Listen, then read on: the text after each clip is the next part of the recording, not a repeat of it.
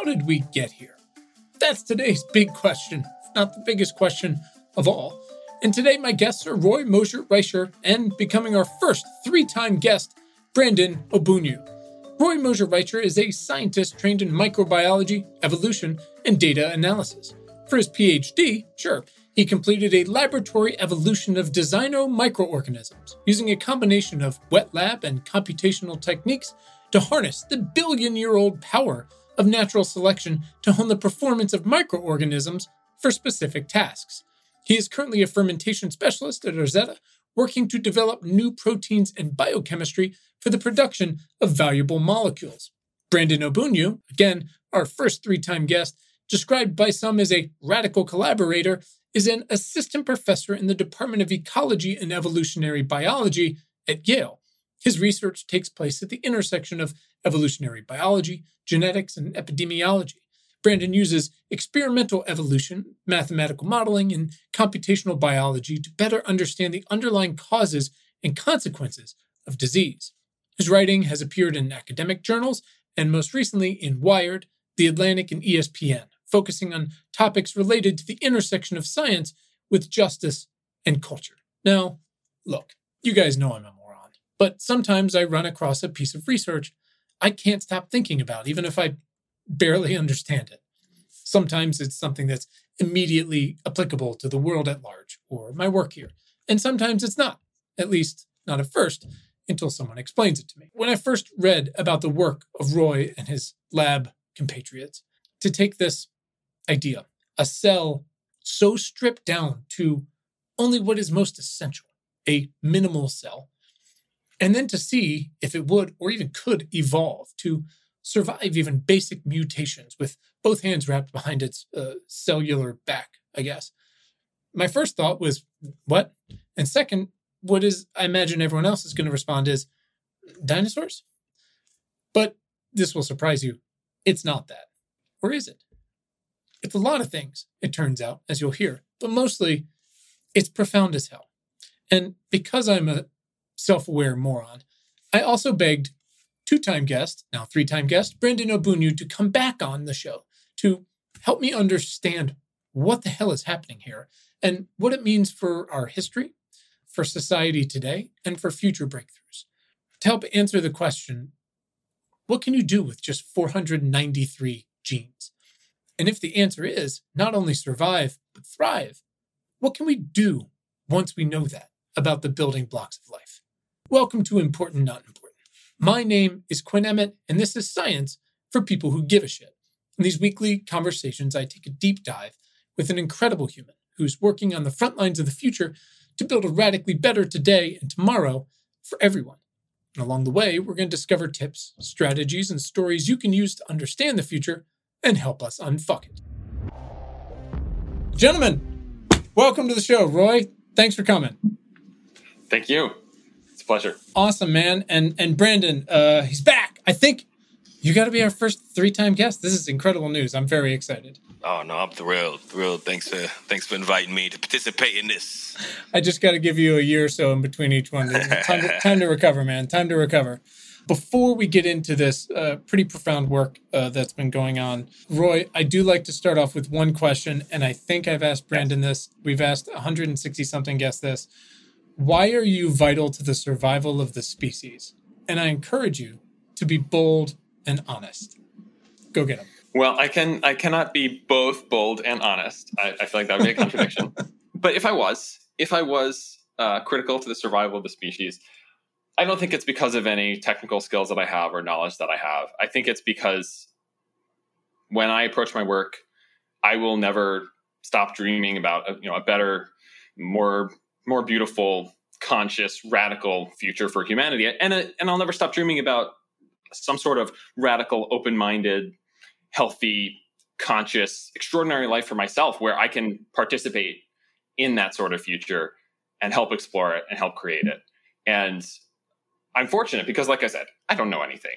I'm not even a synthetic biologist, and I tried to do something with evolution. Right? I'm a lowly evolutionary biologist, but I think I, am fortunate to be good at solving problems, and my drive is to solve problems that connects with making the everyday lived experience of this kind of human of the future into a better one. So I think that if there is an affirmative answer to that question, that's why. Look at that. Everybody always laughs at me, and then I get these incredibly profound answers. It's fantastic.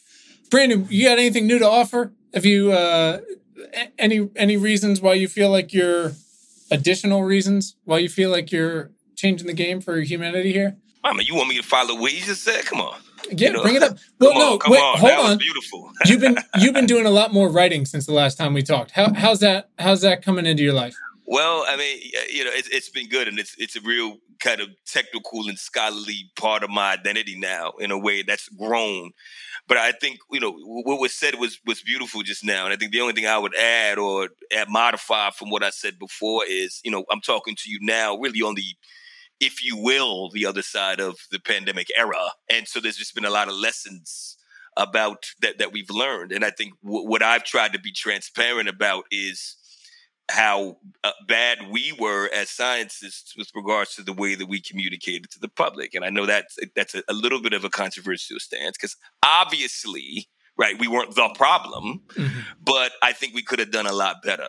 So I've tried to embrace that problem and a lot of the criticism I have for myself and my colleagues and kind of animate that into a real part of my scientific skill set. I love that. Was it a conscious choice to go towards more sort of popular, broader outlets like Wired as opposed to mostly just research and journals and I guess more for the scientific community? Well, for me, those distinctions are artificial.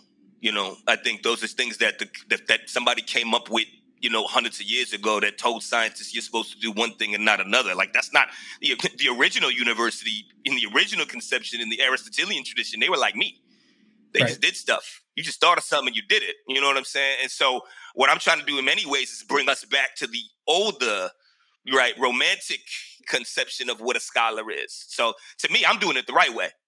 You know what I'm saying? I don't really think about these distinctions. I think these barriers, and I think this work that we're going to talk about is a good example of that, right? What he just said was, you know, I'm not even a synthetic biologist, but I had some questions and I can solve problems. So he got the data and the system in place and went and went after them. And that's what I'm talking about. Like that's that's the type of scholarship that I I, I find the most important. Yeah, that sounds aligned. I love it. I love it. Well, thank you both for setting the setting the table here for for I guess less about the grander why of where we're here, right? Which is which is I come back. I had this wonderful scientist on the show recently uh, who works with a lot of AI data, and, and she said she uses it. She uses uh, new tools to ask to answer old questions, which I think is great. Mm. All right, sure. so Roy, yes, let's do this. I'm ready for you. Give us your I don't want to say briefest, but give us a sort of concise, not not necessarily for a kindergartner, but let's say like imagine I'm still in middle school, high school, and this sure. sort of thing is interesting to me, but I don't totally understand it. What this research was, maybe yeah. the hypothesis and how you tested it, and why you did it. Why did we do it? We did it because I think minimal models are important. And one analogy that I didn't come up with, but I think is a good one, is thinking about if you were a physicist in the 1940s and you needed to like split a uranium atom because you needed to win a war. So timely. Well how are you going to do that? Uranium is like this giant atom with like 238 protons or whatever it is and it's really big and complicated and so if you were an atomic physicist you would probably start by understanding hydrogen which is the simplest atom that there is it has one proton there's one electron that's going around that proton in some sort of quantum mechanical orbital. But you can kind of understand how this proton and this electron are interacting with each other and grok the basics of, of what this atom is doing.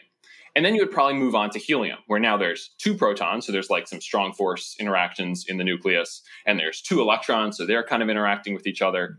But because you understood hydrogen, you can kind of tease apart well, what's new? What what are the new interactions that have been added here? What's the new complexity? Uh, what effects are additive? What are non-additive? And so you can understand those new interactions separately from what you originally understood. And then you'd move on to lithium, which now has a third electron. It's in a whole other orbital, so there's like electron shielding. But again, you can understand what is new that has been added because you understood helium, because you understood hydrogen. So that's great that atomic physicists could do that. But in biology, biology is pretty darn complicated, and we don't really have a hydrogen. Like even the the model organisms like E. coli or uh, budding yeast that we use to try to understand eukaryotic cell biology. These are very complicated cells with thousands of genes, thousands of proteins floating around in these cells interacting with each other. And so it can be really hard to have that sort of first principles ground up approach that will let you understand increasing levels of complexity. And especially if you're like me and an evolutionary biologist, your kind of minimal models are like these pen and paper things, like Hardy Weinberg equilibrium that you might remember from school, where it's like, okay, this population is infinite in size, there's no natural selection, there's no migration. And from that, you can understand, okay, that's how evolution would happen in the super null model and you can start to add in those processes one at a time. So you might add in natural selection, you can understand that, and then understand how that might interact with migration. But as soon as you introduce a real organism, that kind of all goes out the window and everything is just way too complicated. Hmm. So that is kind of the motivation for studying a minimal cell. That is mm-hmm. a cell that is not E. coli. It's a cell that has as few genes as possible while still being a bacterial cell that we can use to understand cell biology at the most fundamental level we can, as well as, in my case, understand evolution, hopefully in kind of a simplest case system that will teach us something fundamental about the way evolution works. So that was the, the motivation for doing this sort of evolution of a minimal cell. Now, where it came from is that back in 2016, other scientists who are not me took a pathogenic organism called Mycoplasma mycoides. It's a it, it infects goats. It's a pretty darn simple cell. It doesn't have a cell wall. It's like really weak. It can barely grow in a laboratory. And because it's a pathogen, a lot of pathogens have really fairly streamlined genomes, meaning they don't they don't make a lot of different proteins. They don't have a lot of different genes because they are used to living in a really comfortable environment. They're used to living inside a host that mm-hmm. provides a lot of what they need.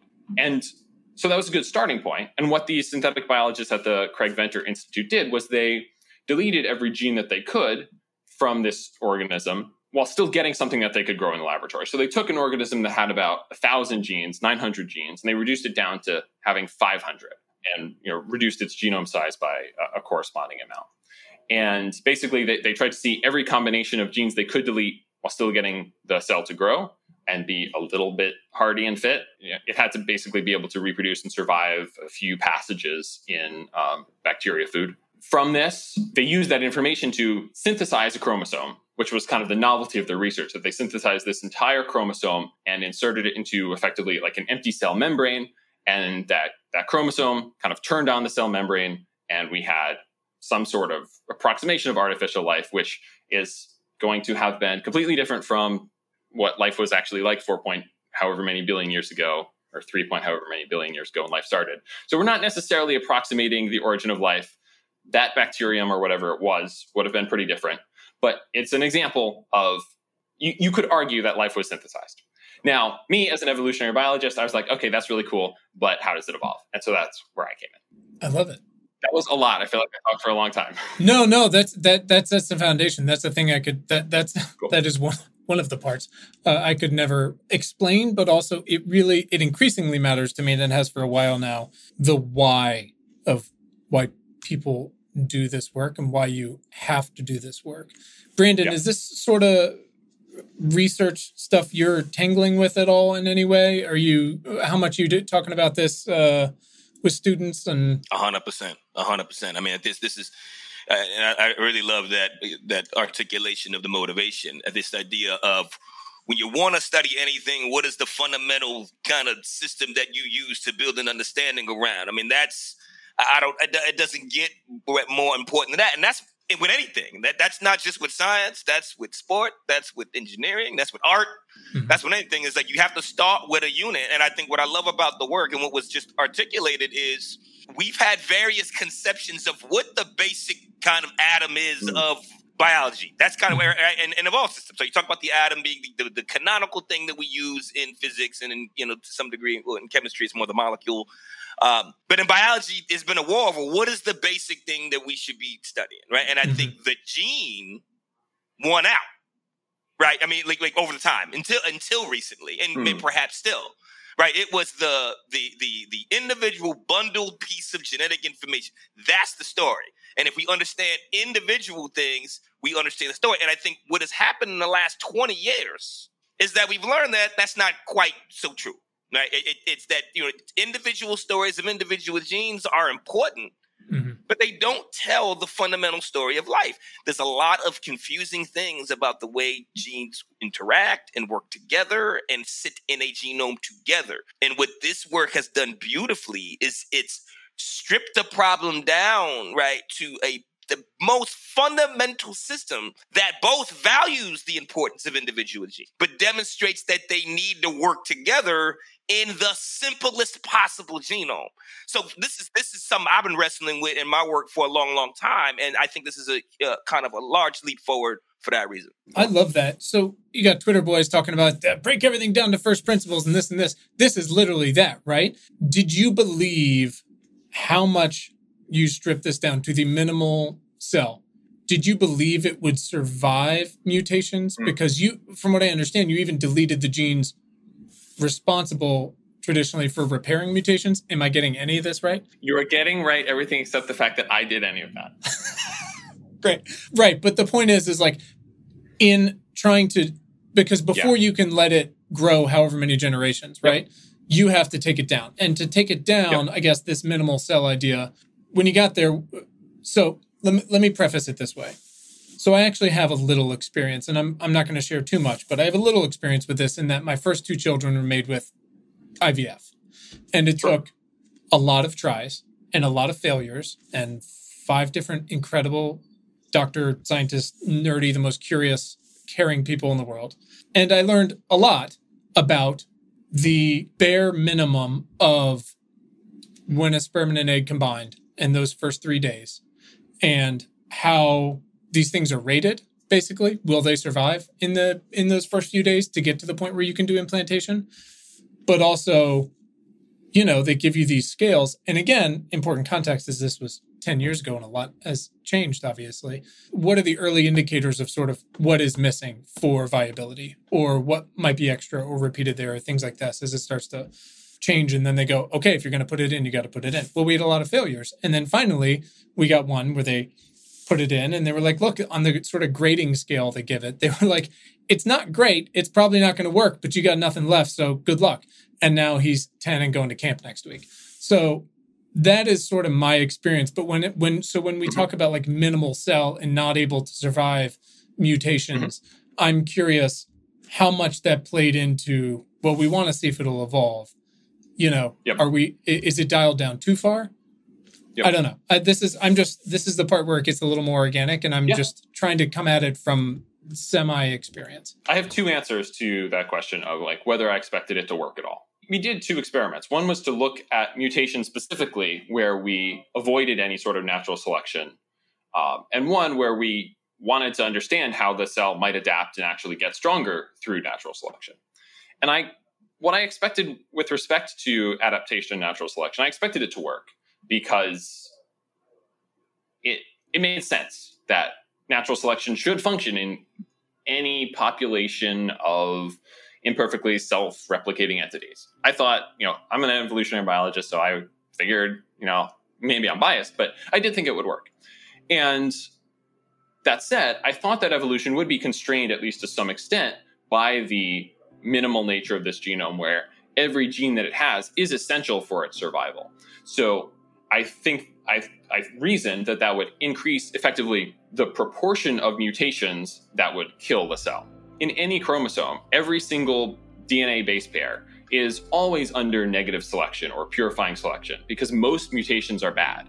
Mm-hmm. It's only occasionally that there's a mutation that's good and it might not be immediately purged and might eventually be involved in adaptation, natural selection uh, of you know, whatever organism that is. And so I, I reasoned that However, the proportion of changes that would be selected against would be really high in, in a minimal cell. So I thought that it might it might adapt more slowly than a non-minimal cell by comparison. So that's the, that's one answer to the question. Now the other the other thing that we did was we tried to measure the mutation rates, and as you pointed out, this minimal cell was missing some of its DNA repair genes. And so it was possible that its mutation rate would just kind of be out of control. And when we removed natural selection from the equation. Well, so that all the mutations that occurred were effectively not really being exposed to natural selection, but just increasing and decreasing frequency at random. That sort of thing can lead to populations, you know, getting weaker and weaker, crappier and crappier, and potentially going extinct.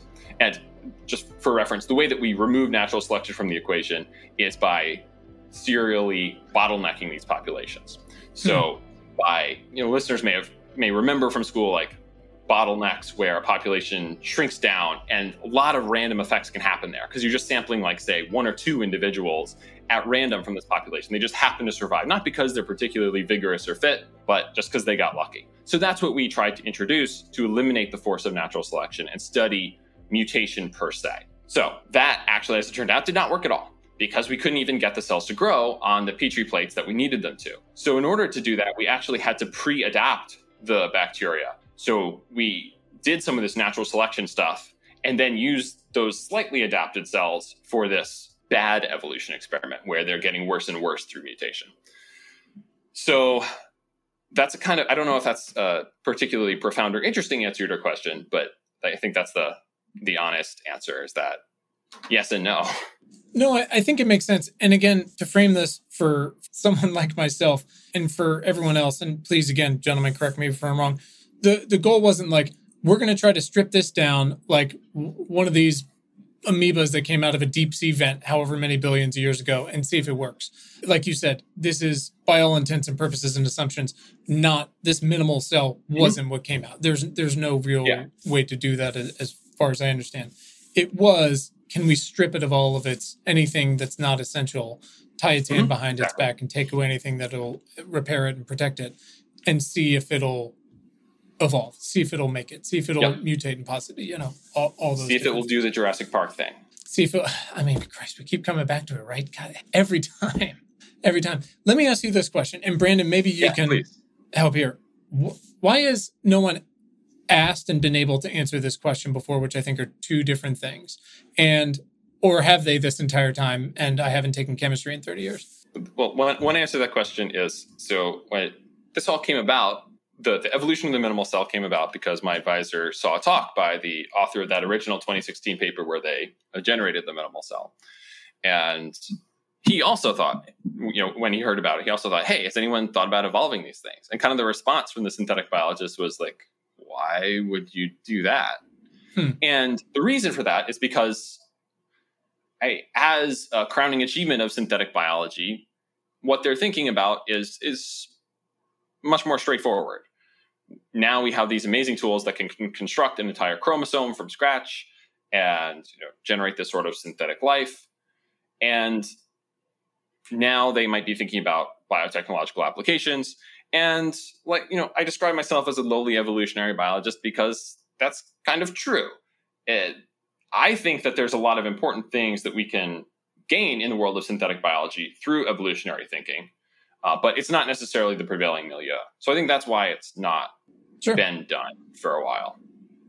Does Although that, that, said, I mean, we started this project back in 2017, so which is everybody we knows started pretty soon after uh, it, it, came out. Brandon, does that ring true for you?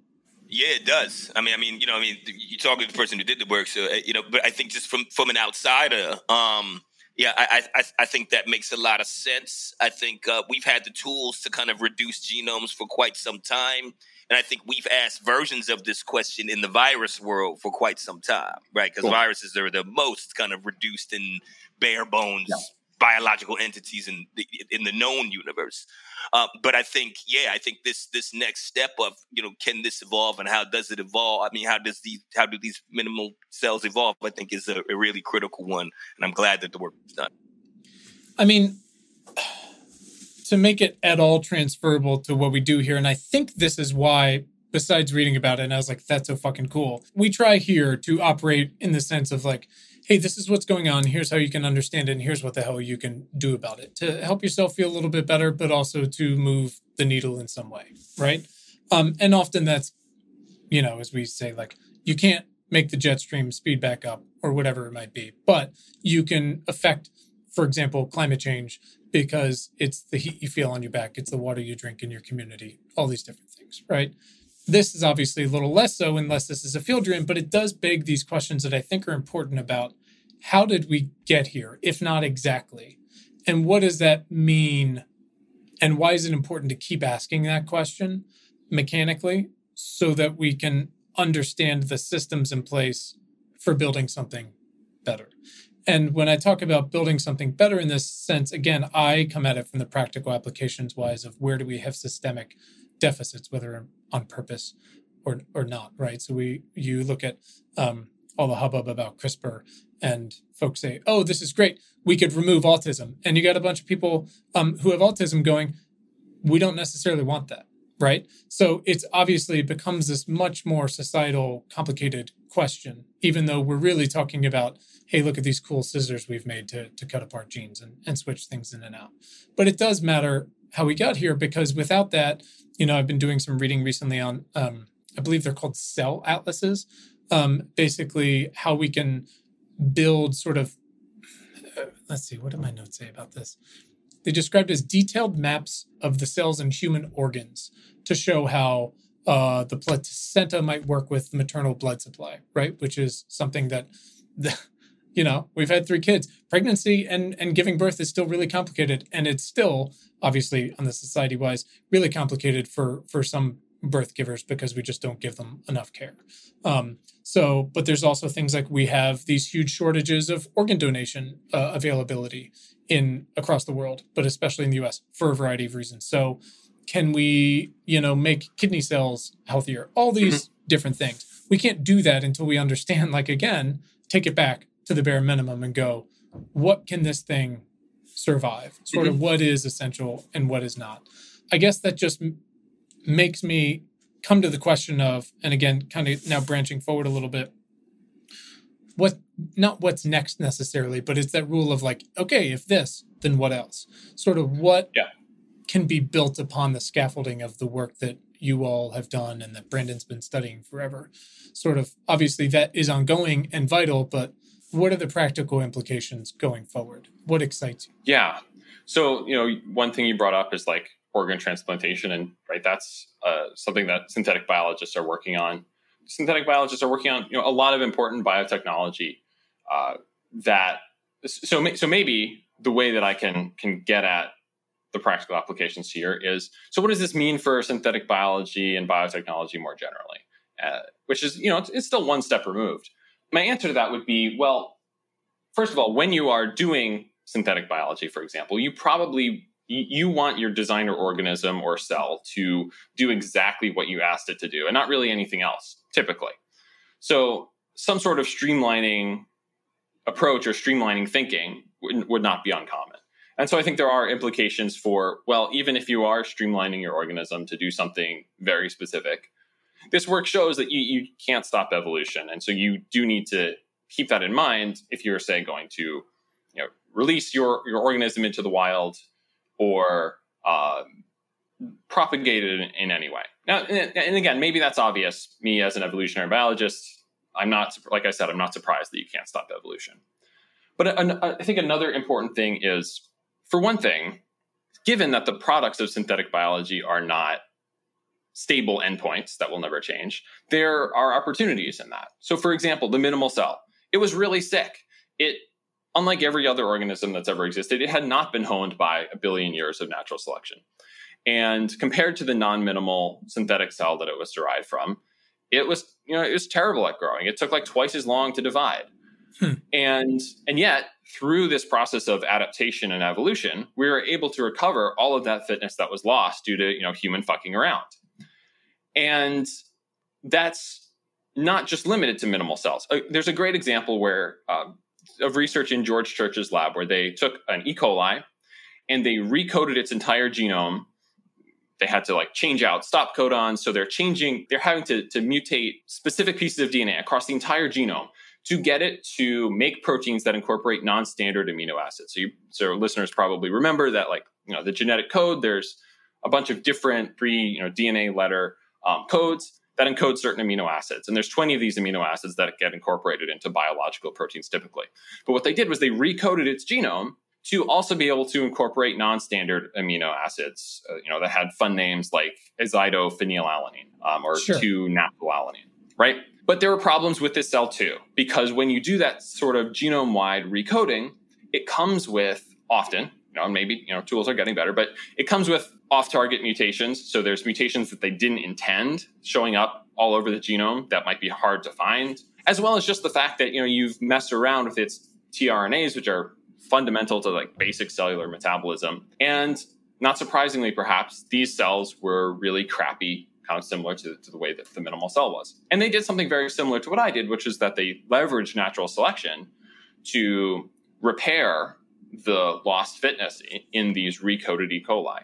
Which what's what's so amazing about natural selection is that they didn't have to know what was wrong with it. They could just let nature figure out what was wrong with it and fix it itself. Mm. So that's an amazing approach that let them get better uh, synthetic organisms that can do something that no E. coli cell normally could. And then bringing that back to my research, I think what we showed is that even in kind of this worst case scenario where the cell had the least genetic material to work with, and it should have been the most constrained because we know that essential genes evolve more slowly, it still worked.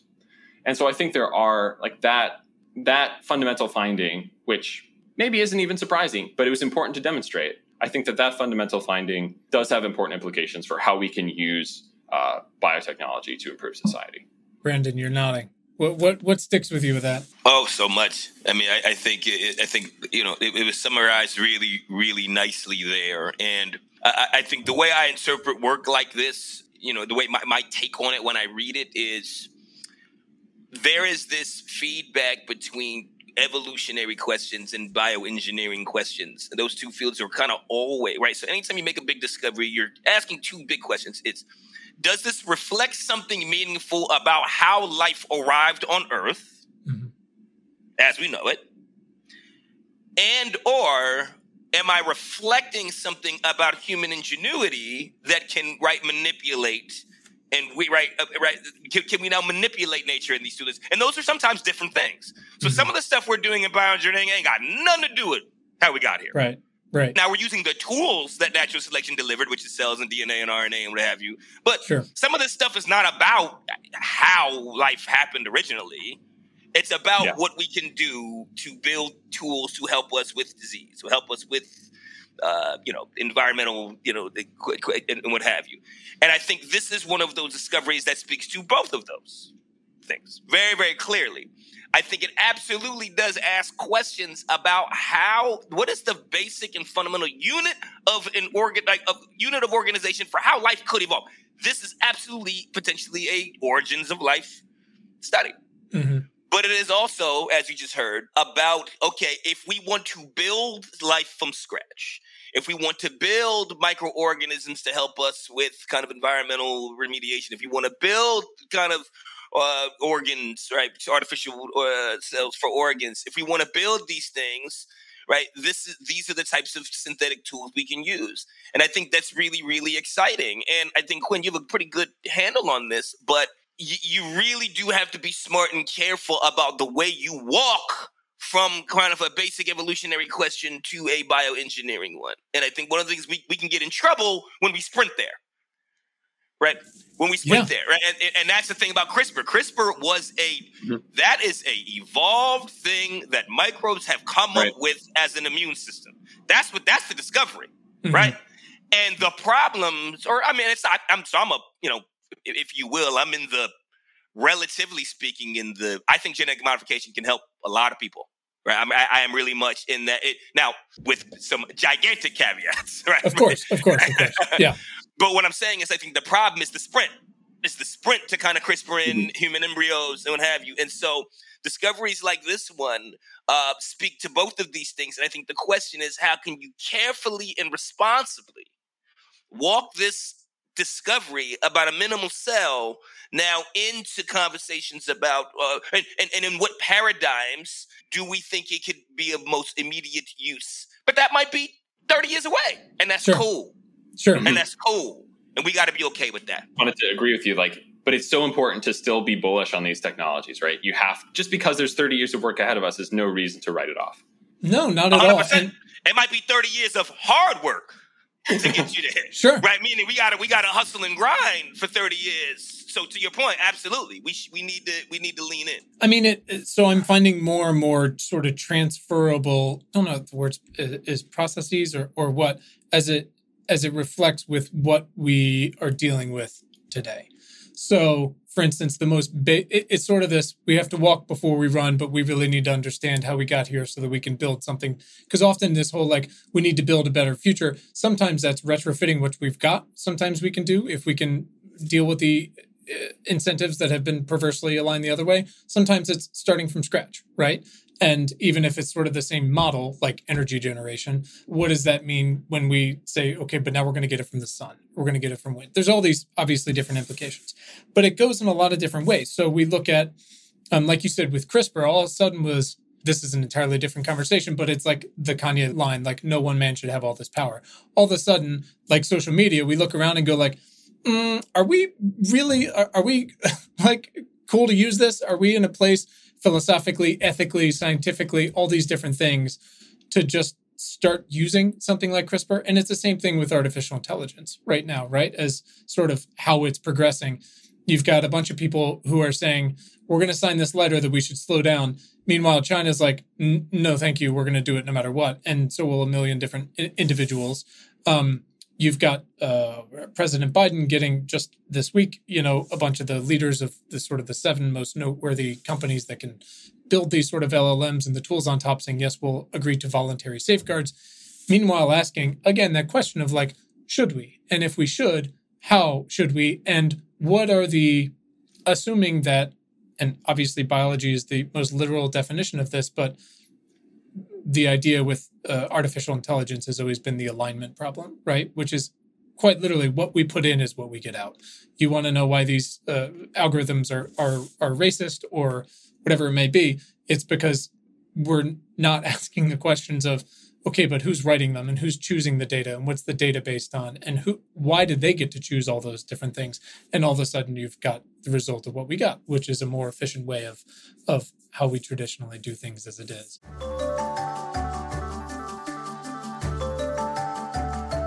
Hey everyone, it's Quinn, your host and the founder of Important Not Important.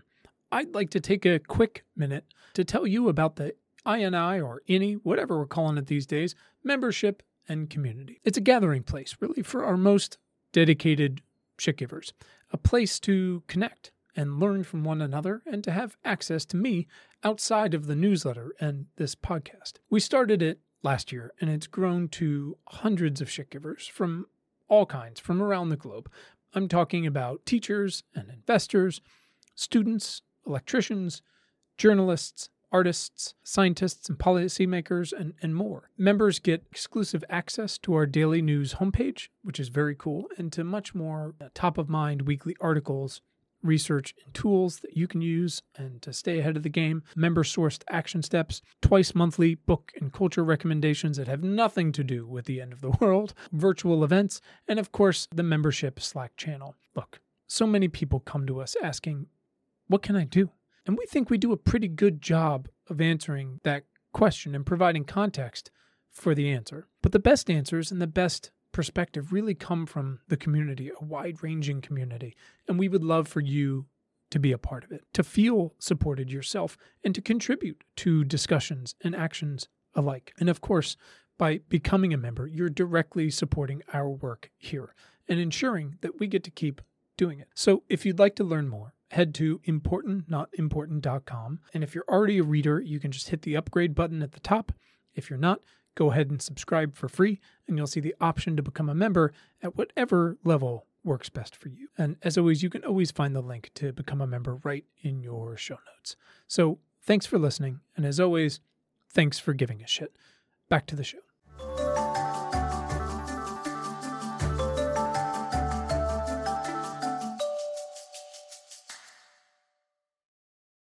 And to me, that is, like you said, we might have 30 years of really hard work in front of us to really put these things to use at scale, whether it's genetically modifying mosquitoes. No one's saying we shouldn't try to get rid of malaria. It's a fucking nightmare. It's just because it's not here doesn't mean it's, well, I guess it's in Florida now, which not surprising. But no one's saying we shouldn't do that. But you've got some really great ethical biologists um, who are just saying, like, okay, but we have a lot of questions we've got to ask along the way of like, what does this do? What does this mean two and three and four and five steps down the line, not just for mosquito populations, whether it's in all these tropical places or in the parts of Africa where these kids are just still getting it all the time, but also who is going to take what we've done here and use it for something else? And, you know, we always talk about dinosaurs, but there's a million other variations of that. Um, so again, I, this is why I really appreciate this conversation because it's less about me going back and, and not you know, probably getting like a D ish in biology, but more just like going, okay, how do I use these lessons to help our audience understand? Yes, we need to keep pushing forward. Yes, we need to do it to make a world that's healthier, cleaner, more equitable for everyone, which I guess is redundant, but also asking those questions along the way of like, how might we have gotten here and what were the mutations or incentives biologically or societally along the way? And do we need to choose differently? And who gets to choose? Anyways, that's my manifest. Thank you. I, I, I can't add to that. So, so I look at this and I think of things like cancer, right? So I've been working on this. Mm-hmm. My other life, Roy, is I was a screenwriter before this and still do a fair amount of it. Mm-hmm. And I've been working on this uh, idea, which kind of got thrown for loop with all the AI stuff. It's really hard to write a sci-fi TV show right now because everything mm-hmm. changes mm-hmm. every day, and so you look like a real asshat if you like choose a lane for thirty years from now. it's a bit of a pain. So this is why people do the things where they just like take cell phones out of movies or just say like like Dune. They're just like, we tried robots. You're not allowed to do it. And you're like, great. Well, now you don't have to deal with. It. But one of the sort of plot lines I've been wrestling with is this idea of cancer as part of who we are, really. You know, there's all these external influences, obviously the environmental ones and all these things that we've brought on ourselves. But it's this idea of sort of, I, we can't cure cancer. It's a, it's ten thousand different things, right? But the choices we make about using tools like this or that are analogous to it to understand the genetic changes that happen early in cells before they mutate so that we can have tests like Grail's and then going mm-hmm. okay but what does that mean for treatment what does that mean for immunology and all these different things and i wonder again how much when you wrestle with look life didn't start this way but this is a version of mm-hmm. how we got here through the great filter as they call that how much will we keep wrestling with things like this as we face big, big problems that are endemic to who we are, like cancer, besides the fancy things like CRISPR that we that we pick and choose. Does any of that make any sense at all? So the reason cancer is so hard to get rid of is that unlike most diseases, it's promoted by natural selection. Mm-hmm. And this goes back to uh, what Brandon was saying is that what level should we be focusing on? Are we focusing on a gene? Are we focusing on a cell? Are we focusing on an organism? And in the case of cancer, right, we've got um, a conflict of interest between an organism and a cell that acquires some types of mutations that let it divide really fast and spread and grow, but that aren't so great for all of the other cells around it. And normally that's not a problem. You know, cells are able to work together in an organism because they're all you know closely related to each other, and so helping you know one cell helping another cell, right? It's still propagating its own genes. But right, a, a cancer cell has mutations. It's kind of doing its own thing, and that becomes a problem for uh, the organism at large. So I think that's actually a great example of a type of question that can be re- relevant to this sort of research, where we just learn more about the fundamentals of how natural selection works uh, in simple cellular systems because that understanding the, the, like how evolution might work at different levels of complexity or simplicity w- would be directly applicable to cancer because it's exactly that sort of conflict of evolution, natural selection at different levels of complexity.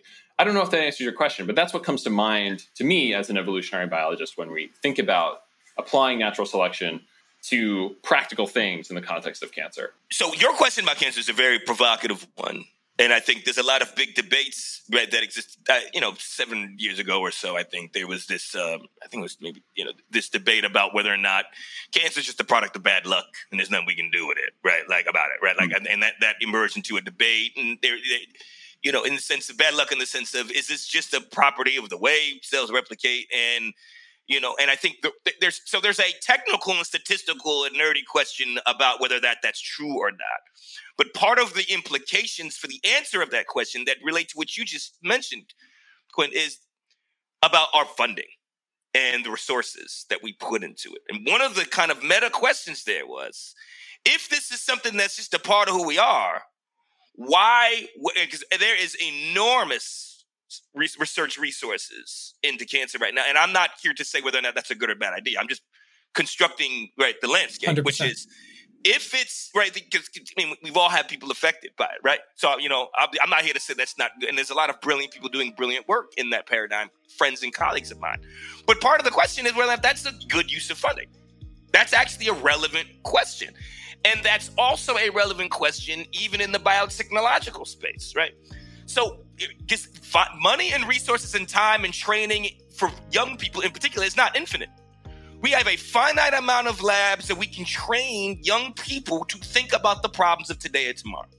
And if right, certain diseases are just the sort of thing that either we care about more in the West, or we care about more because we're living longer, which is also true, or we care about for all these uh, kind of boutique reasons, then perhaps we should be redistributing our intellectual resources and our right as well as our financial resources towards a broader set of questions. Now, how does this connect to what's going on in this conversation with the minimum cell and what have you?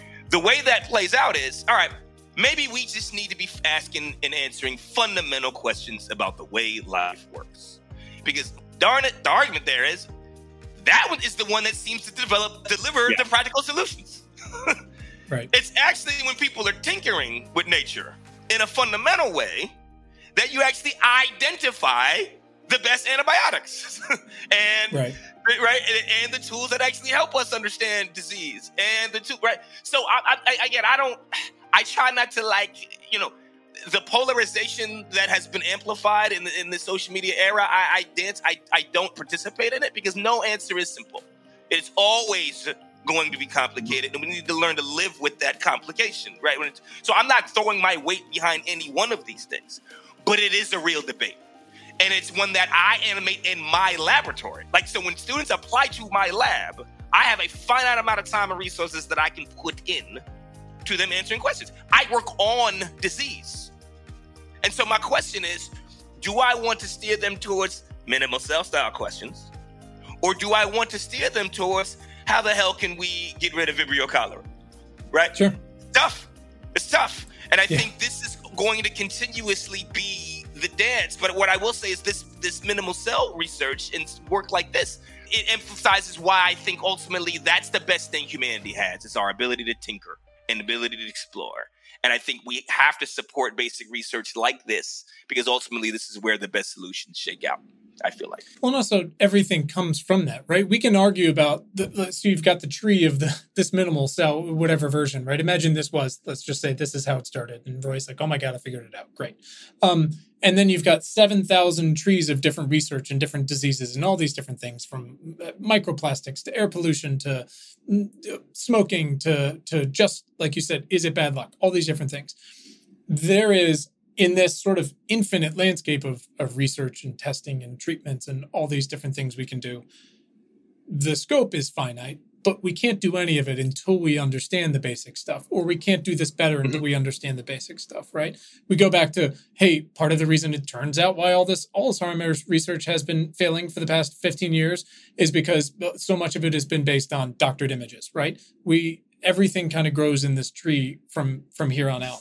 Um, but at the same time, like you said, your lab and specifically you have finite time each day, each week, and over the course of your career and your life.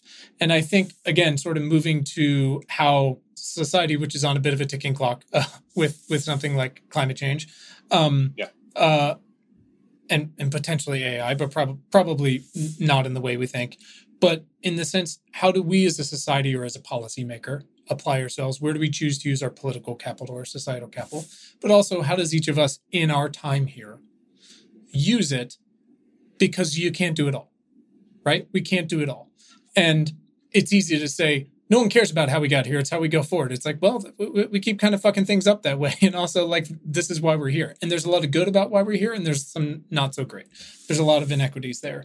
But at the same time, it's funny because, you know, we're building this thing out. Uh, that I, will share with you, you guys offline. And it turns out I'm this pagan atheist religious studies major from a liberal arts college who, who, didn't do well in biology and all these different things. But I grew up reading Wired and Popular Mechanics and Star Trek and all this shit. And and I, I care about these things. But it turns out the thing that I am best at is not carbon removal or clean energy or hunger or food or biology or anything. It turns out over the course of this work so far, it has been taking all these generalizations and the religious studies of why do people do what they do, which is basically why I did it, and political science, all this jazz, nonprofits, best friend died of cancer. How do I help? I'm not a scientist. I'm not a researcher. I'm not a doctor. What people come to us for and what I can do is help them answer the question, what can I do? And you can phrase that a bunch of different ways, it turns out. You can say, what can I do? which sort of implies that you don't have a lot to offer with this particular thing. When my friend was dying, I was like, I, I don't know how, how this cancer works. I don't know how to help him. I can't do anything, but I can sweat so I can raise money and give this to doctors and researchers and maybe it'll help. It didn't, but maybe to help somebody else. But you can also say things like, what can I do? Which implies like, I want to help, but I don't know what to do. It's, I, I have all these interests and I have these skills, but I don't know where to apply them. What we do here, it turns out, is sort of do all the work that we possibly can to find the most reputable ways within the scope of my career and my life to help people of a huge variety of backgrounds and interests and skills apply that question in the most reputable way possible of what can I do? So, Roy, you come to me and you say, I'm an evolutionary biologist, and that's what I'm really good at. And this might be this other thing I'm into, right? Or you've got Brandon, who's like, I do all these incredible things. I also write for Wired. Also, my Twitter name's Big, De- Big Data Kane. Like, this is it. And then I can point you towards 7,000 things you can do within that Venn diagram. And that is this idea of how I've realized I can use my finite bandwidth as much as I can. So again, I know this is not a question, which is the worst thing about a Q&A is when someone doesn't actually ask a question. But it's I'm ready for you. Me trying to find this way into the nerdiest research, whatever it might be. Hmm. You know, I talk to these incredible pediatric cancer researchers, and they're like, "Oh, well, we we figured out how to do it uh, by using zebrafish," and I'm like, I don't even know where you buy zebrafish. How, however much less like you involve them in cancer research, and that's great because kids shouldn't get cancer. Fuck that. That's my answer, and I will help you however I need to. But this is all saying like this has been really beneficial to me so far because it helps me understand we have to be able to walk and chew gum at the same time if we're going to make different choices going forward and more effective choices going forward about how we help the most people and help the most ecosystems so that this thing is a little more solid for more people going forward that's my interim assessment. Since it wasn't a question, uh, I'll say my response to that idea. or What comes to my mind is the way that the minimal cell evolution uh, research demonstrated to me the importance of understanding fundamental simple systems as something that I can do. Because one thing that turned up as I was doing this research was that pretty much all of my predictions were wrong. Even though this was supposed to be the simplest possible system, we had no idea how it, how it actually worked. So, for example, remember how I said it should be more constrained because we know from mm-hmm. evolutionary biology, we look at organisms in the wild, we know that um, essential genes evolve more slowly. So, I expected the minimal cell to be slower at adaptation. Turns out it actually adapted faster than the non minimal cell. And you can hypothesize why that might be, right? It's starting from you know a worse place, had more adaptation to do. Its genome was all messed around, had never been exposed to natural selection before. So there's all these kind of new, perhaps, uh, protein interactions that are are going on inside that cell that no can baggage. now be optimized. Mm-hmm. The basic prediction w- was completely wrong. And thinking about mutation, it turns out these bacteria have the highest mutation rate of any known bacterium. Mm. In retrospect, I can see some features of the organism that could lead to the evolution of a high mutation rate. But given that that could have led to population extinction, that was also kind of surprising in some ways.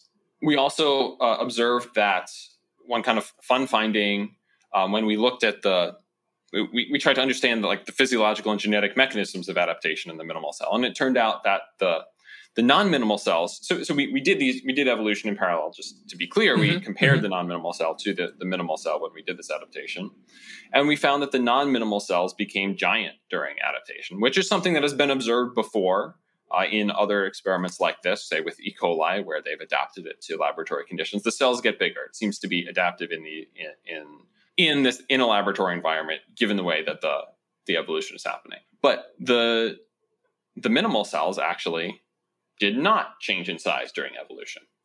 And what was really interesting was that this was the case despite the fact that they both minimal and non minimal cells were getting mutations in a specific cell division protein. So perhaps you could see why changes in, in a cell division protein could lead to giant cells. But interestingly, despite being very similar types of mutations, it had a completely different effect in the minimal and the non minimal cell. In both of them, it was adaptive, it made the cells more fit. But in one case, in it, it increased the size of the cells. In one case, it didn't, which demonstrates how important this sort of genome you know what genes do you have that context affects what mutations in a certain gene might do to a cell and that was something we could never have predicted now is it known that that type of gene gene interaction exists in organisms of course but coming back to, to my point of that we, we really had no idea how even this minimal system worked i think it shows that um, th- this type of basic research was was very instructive um, in a lot of surprising ways so ho- hopefully that has contributed to what we can do next.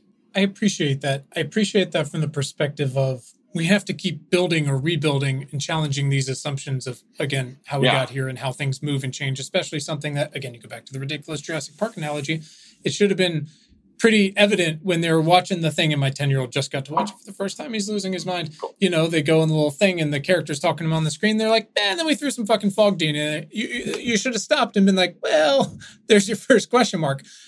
Life found a way because you fucked around with it, right? But life also finds a way. But it's helpful to keep dialing it back because, again, uh, the analogous example is like, if we know that if, if, if statistics were going to get it done, we could probably be in a different place. We know that 8 million people a, day, a year die of from indirect and direct air pollution exposure.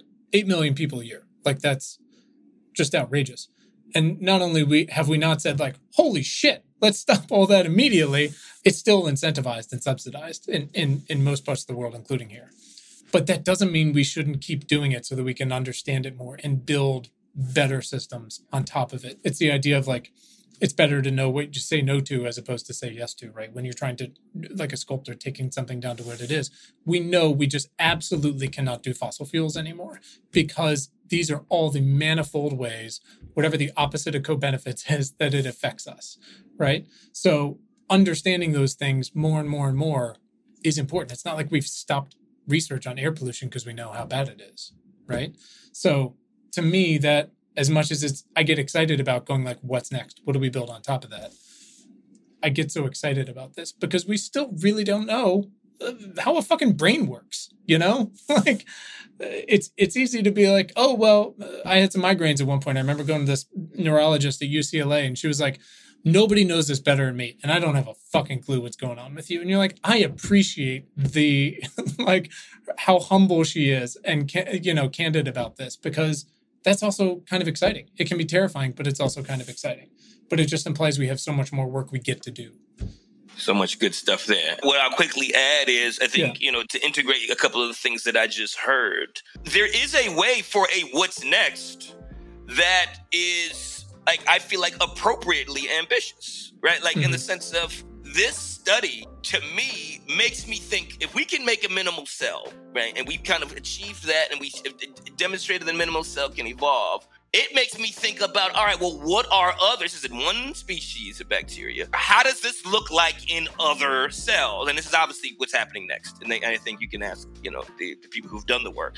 So i think this whole new paradigm of questions about what is the minimum and basic number of things you need to make blank work i feel like is it a smart way to do biology as a whole right? So i can now take that perspective and walk it into metabolism right? You know, if yeah. you know, I can now walk it into neuroscience. And I think this is why people study C. elegans, right? Because they, you know, the small number of genes mm-hmm. and, and, even as a system in neurons in, in Drosophila. So I think this minimal approach is something that we can walk into a, a, bunch of other systems. And I think we will continue to learn important things that can then be animated for practical use. But to go back to something you said, Quinn, you know, in terms of what your role is here, and I think what, what the use is, truly, I believe people like me and people like other scientists, because of the way science is taught, we have a limited vocabulary to be able to see all of the uses of what we do. I think the you talk about being bad, you know, being a D student, and so I, I don't know if that's true, but but but he, the part of the problem with science education is that it prunes a lot of the creative people, and I've, hmm. I've been saying that for years, many, many, many, many, many, many years. And my defect was that they didn't prune that, that they didn't prune the sci-fi nerd out of the science. right. Okay, that, that's what they didn't do. And so what I'm saying is, is so what we actually need, I think the practical questions have already come from science fiction. They've all, we already have practical solutions for things that came out of Moby Dick, and they came out of all kind of things like that. There are Mhm. already inventions that came into that. And so what I'm saying is these spaces, because no disrespect to my science colleagues, but that they're not the most interesting and, and, and- and creative people when it comes to the, the uses. And this is why their ethics are bad, Yeah. right? Because they don't know how to think about people and society very well. So what I'm saying Sure. is spaces like yours and stages like yours that bring this work together, right, I think are going to be the critical thing we need to really make that important next step between the right the, the, the, these intriguing basic science discoveries and what the next uh, and, and some of the, the, practical applications that will happen in the near future. Well, I mean, I appreciate that, and, and I, I don't want to keep you guys too long, but th- that is where it really comes down to. And again, is and that wasn't uh, again. I wanted to have this conversation and, and reached out to both you just because it was so fascinating to me. But all along the way, in researching it and thinking about and preparing it and having this conversation, um, is again, I keep coming back to someone out there is listening to this, whether they are in marketing or they're a student or they run a family office, they're an investor, wha- like whatever, it, it matters. They're a musician. And there's some part of them that's going i'm really into that. And i don't know how the hell to find my way in but how do i like find even if it's just like what is the next thing i read? What is the next conversation i listen to? Whatever it might be. But there's other people who are going like shit maybe i want to be a scientist. I mean we all know the person who the people who went to college are like i'm going to be a doctor. And six weeks later they're like fuck that i'm into buddhism. This is fantastic. You know and their parents flip freak out. And it's like but that's great. They were they were cold for some sort of reason right? They were pruned for some sort of reason. And i mean thank god science didn't prune you out uh, right? I mean it's like we we have to have that perspective. It matters so much and that's why you're able to do this incredibly influential writing now um you know to reach out to more people because you're not just in the lab like like so many folks. But we need more of that because we need every time you see everyone's cheering for mark zuckerberg this week. Holy shit. How did that fucking happen? Right? Because the guy just uh, cop, copies twitter. Everyone's like he's great. Look at him. He can he can water ski now. And you're just like "Th- we don't have a democracy anymore. But like holy shit. And part of that is because look i don't know how to build these things. I'm not a front end developer or back end or engineer but i know there should be a chief liberal arts major in every one of these boardrooms going like hold on a fucking minute. Like what are the implications of us doing this? And i don't think the implications of understanding how a minimal cell goes 2000 generations or doesn't and it fails at any stage along the way is going to bring the whole place down but it could make it better. And the more people i think they're exposed to these things while seeing the broader more surface level integrations as you were or applications for just theories or ideas i think maybe that's what brings along more of these. Um, hey wait a minute. Have we ever thought about even just asking a question like that in this space? So that's where i kind of come at all this stuff i have a last set of questions i ask everybody if either of you have anything else you want to add to this particular i i appreciate it thank you so much roy anything else you want to close with before we get you out of here i could do this for hours but you two have actual jobs so i'm not going to do that I, I suppose I, I just shout out um, my company, Arzeda, right? Like, Yep. so we're a, a protein design company.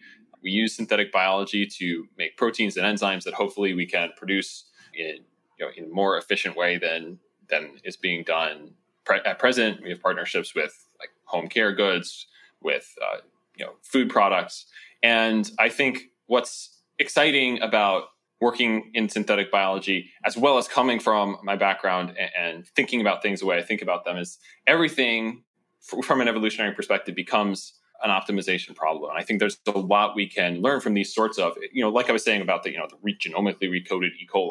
That kind of uh, research, I think, can be applied in, in a synthetic biology context and really can help us make better shit.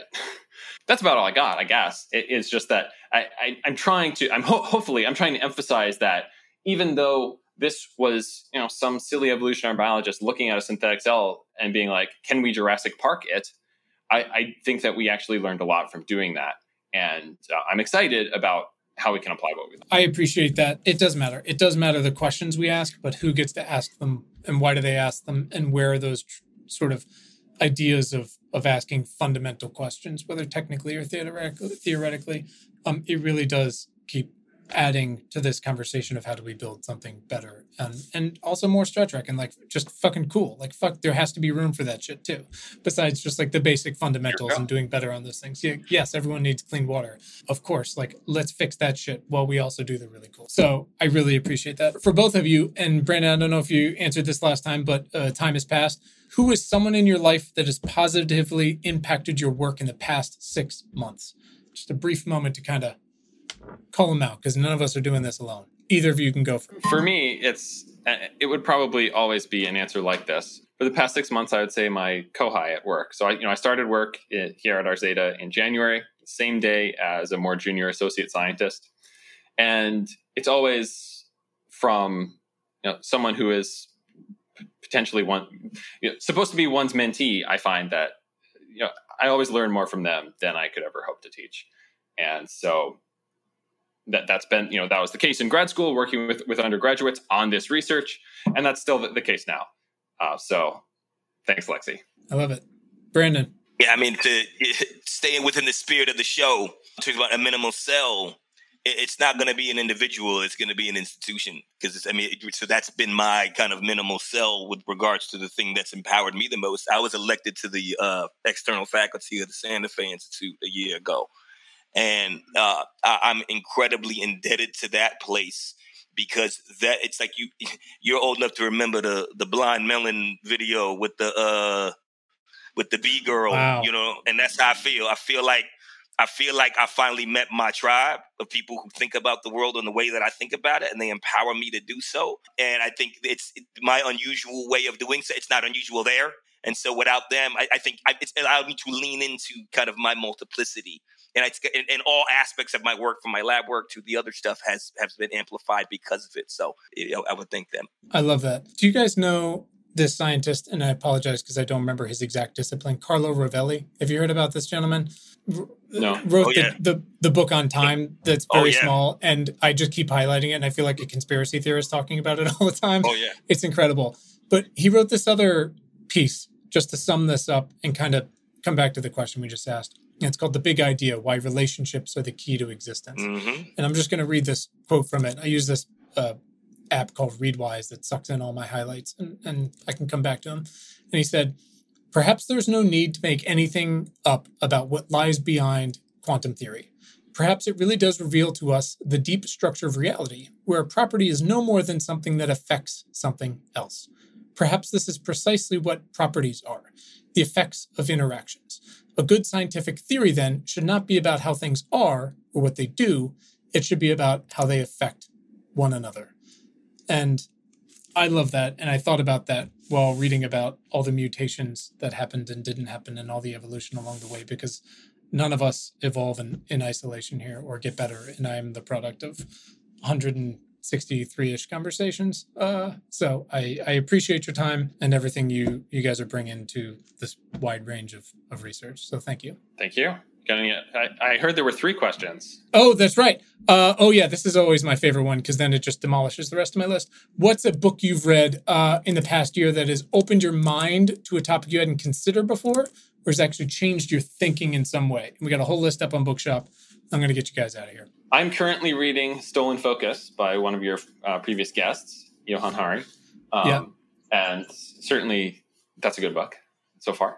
If I had to pick one, um, one book that has changed me in the past year is The Ghost in the Shell by Shiro Masamune. I read the, the original, the classic 1991 cyberpunk manga. And the reason that opened my mind so much is you know, something that's written in, in 91 set in 2029 and just the the perspective shift that that requires and you know made me think you know what what sort of dreams were totally wrong what sort of dreams were totally spot on the fact that um, i'm still dreaming about some of the same things of yeah mm-hmm. c- computer brain integration uh, just a- as one example um, but i'm not really i don't know i'm not super hot on radios these days and, and the way it also made me think well so what what you know, if I was writing a cyberpunk manga right now, set 38 years in the future, what it would look like and what would I be incredibly wrong about. Um, so I, I, would say I don't know how many fiction manga there are on your book list, Uh, but that that changed that that's a book that changed me. I love that. That's a classic. Now I'm going to go reread it again. Brandon, what's on your list? Oh gosh, so much. But I'm I'm reading The Dawn of Everything by David uh, David Graeber and David Wengrow, which is just a massive and titanic rethinking about kind of everything. So it's one of these grand books about kind of how you know the, the social order and the diversity in human societies that has been taken for granted. And like you, I think about how I, I think what's important about the book is we just have this impoverished view with regards to the possibility within the human species. We think there's the narrow view, and frankly, biologists are partly responsible for this. Frankly, right? This narrow view of kind of how, what a person is and what a society is and the way it should be structured. That it's been this physics that just grows and grows, and all of a sudden everything just flowered in Europe and every, everything's been been great since. That they kind of gave us civilization. It's just not true. It's never mm-hmm. been true, and I think this book kind of really, really does a beautiful job of articulating just how uh, how diverse the scope of human structure has been through time. So I'm enjoying that. I love it. I'm not kidding when I say my mother in law gave me that for my birthday in November and is still sitting at the foot of my bed because it's so big. I'm just like, oh, yeah. I'm going to have to set aside some real time to do this. Oh, yeah. Roy, and this could be anything. We've had uh, people talk about running for fifth grade class council. We've had people who yeah. lost somebody. It could be anything. Um, the first time in your life where you felt like you had the power of change or the power to do something meaningful. And that is up to you on how to define that. Defined in the boring way, I would say that when I started work at Arzeda, because I felt like, you know, you've been in grad school for years and years doing stuff in academia. Yeah, it's cool, synthetic minimal cell stuff. But, you know, it was, you know, at the, the end of my first week here that I felt like, wow, okay, now now we're working with gas and doing something important. But I don't think that's the I think that the the best answer I have is that there's actually a lot of those moments that are more personal in nature, right? Where you finally understand something in your psychology that was holding you back. And you finally access that kind of, at least for me, the sort of vibrant, infinite feeling of love that drives you to do meaningful work. And those are the moments where you go, oh shit, oh my God, look at what lies before me that I can do. I love that. That's my best answer. I love it. It adds up. Brandon, if you got anything else you want to throw at it, go for it. But that's awesome. Gentlemen, that's it. I, I can't thank you enough. Um, this has been fantastic. Thank you for all your research, your time. Thank you for listening to my rambling. I will endeavor to cut mine down, but the rest of yours is just fantastic and enlightening. Thank you so much. Brandon, thank you for coming back. I'll call you in five years to make you do it again. Nah, um, we'll do it sooner. We'll do it sooner. Roy, thank you. It's a pleasure meeting you. Likewise, Brandon. Seriously, privilege. Uh, Roy, thank you so much. Really, just so so cool to see. I love the question of like, what if? I think that really matters, whether we're looking forward or back. So, uh, thank you, gentlemen. That's it. Important Not Important is hosted by me. It is produced by Willow Beck. It is and edited by Anthony Luciani, and the music is by Tim Blaine. Uh, you can read our critically acclaimed newsletter and get notified about new podcast combos at importantnotimportant.com slash subscribe. Uh, we've got t-shirts and hoodies and coffee stuff at our store. I'm on Twitter at Quinn Emmett. I'm also there at, uh, what is the new one? Blue Sky, whatever it is. Um, I'm also on LinkedIn. Uh, search me or important, not important, wherever you want. Uh, you can send us feedback or questions or guest suggestions, whatever you want, uh, on Twitter or to questions at importantnotimportant.com. That's it. Thanks for giving a shit and have a great day.